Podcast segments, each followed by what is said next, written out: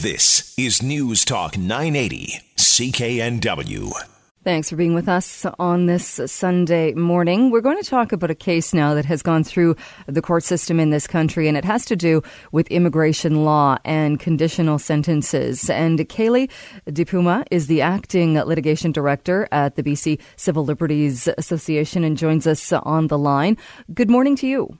Good morning, Joe. Good morning. Uh, talk us through, if you could. I know that the case can get a bit confusing going through all the levels of court, uh, but we're talking about an individual who was a permanent resident uh, who uh, was charged in connection to running a marijuana grow op and was given a conditional sentence. So, how did how did things go from from when that happened? Uh, yeah, so Mr. Tran, who'd been a um, permanent resident since 1989, was given a 12 month conditional sentence, and, and that means that he served no time in prison for his offense. After he was sentenced, he was referred to the Immigration Division of the Immigration and Refugee Board. There's a provision in our Immigration Act in, in Canada that says that where permanent residents have been convicted of an offense punishable by a maximum term of imprisonment of at least 10 years, or where they've committed offense and given a sentence of at least six months in prison, that they can be deported.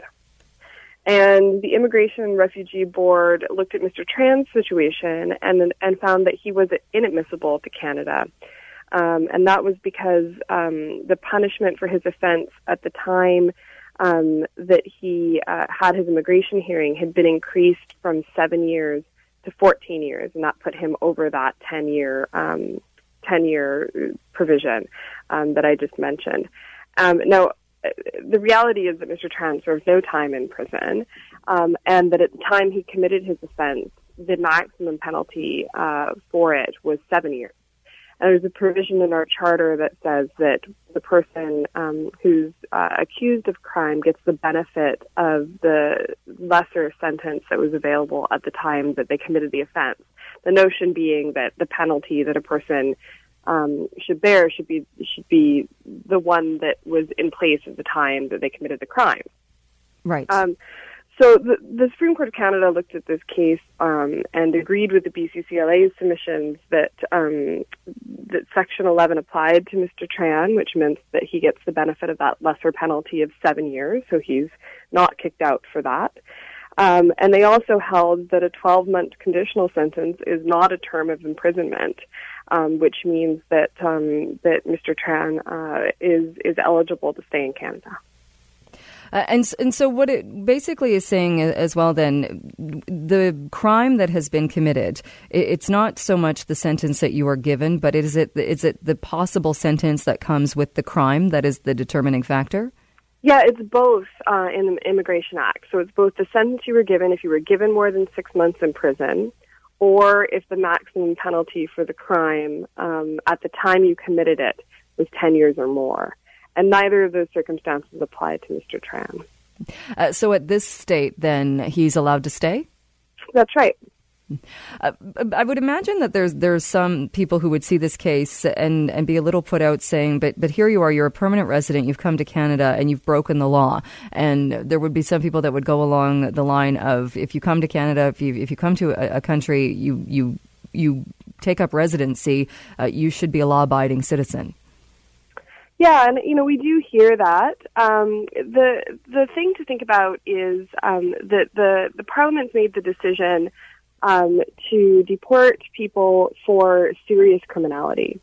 And, and that determination should depend on the circumstances of the particular person accused of the offense.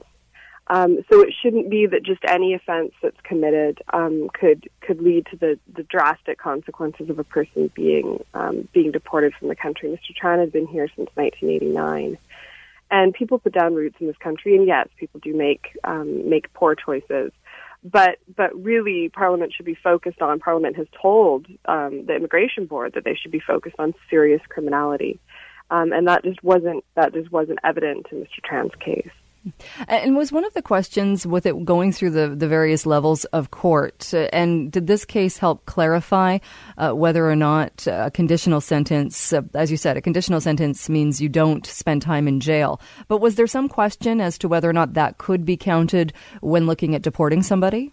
Yes, that was that was sort of one of the major features of the case. So the language in the legislation is a term of imprisonment of more than six months um, has been imposed, and so the question was um, whether that uh, term of imprisonment uh, included a conditional sentence where um, there was no time spent in prison. The person served their sentence in the community um, on conditions, and if they satisfy those conditions, um, then then their sentence is complete.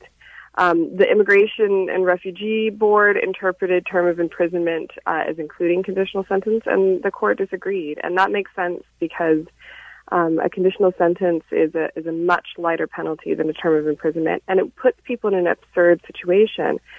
Mr. Tran, if he'd been sentenced to five months in jail for his offense, could have stayed in Canada, unquestionably.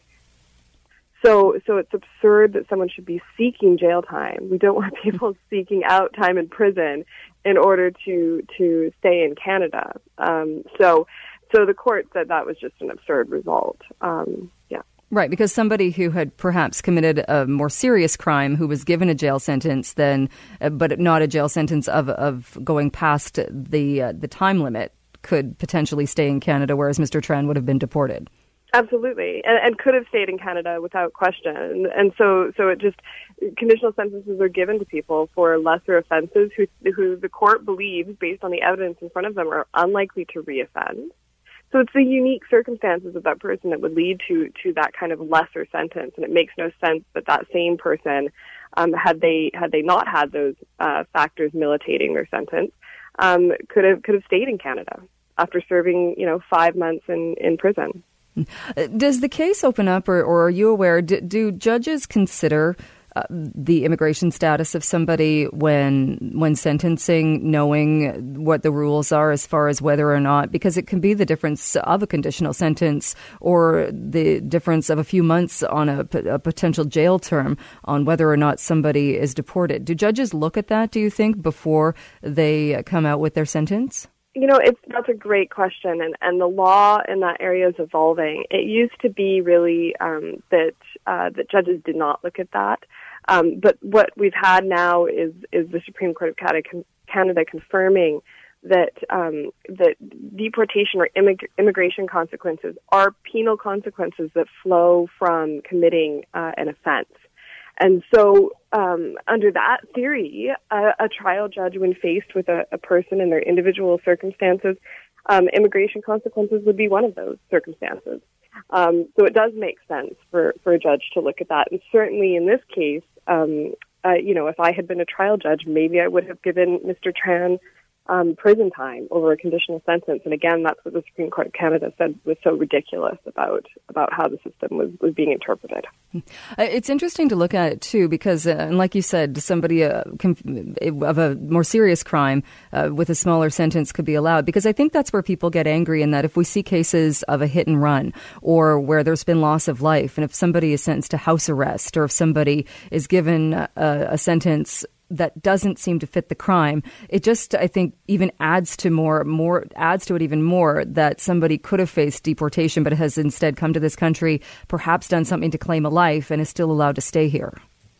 Yeah, and you know the, these are these are difficult questions. I mean, at the BC Civil Liberties Association, what we say is that um, the the system, whatever it is, whatever Parliament decides around around the immigration system, but it needs to be it needs to be fair and it needs to be just and it needs to be uh, humane. Um, because uh, you know these are people that have a legal status in Canada, and, and we need to treat them fairly. Um, so, so this is a great example uh, of that. And I think if people really step back and understand um, kind of uh, uh, what's at stake for people, um, and and I think that they're going to realize that, that in, at least in Mr. Tran's situation, uh, this is the best result for, for Mr. Tran, and it's a good result for Canada. And do you think it will have will have an effect on cases, uh, other cases moving forward? Absolutely, this is a huge um, clarification in the law for the Immigration Refugee Board. Um, so they know now uh, that they can't kind of interpret the law that broadly, that it really is about people who spent time in prison or where they, they had a maximum penalty at the time they committed the offense of 10 years or more. All right. Well, it's an interesting case uh, for sure. And thank you so much, uh, Caily, for coming on uh, and explaining it uh, in a way it now makes a whole lot more sense to me, hopefully to the listeners as well. But thank you so much for your time this morning. I really appreciate it. Thank you for having me, Jill. All right. Thanks again. Vancouver's News, Vancouver's Talk. This is News Talk 980, CKNW.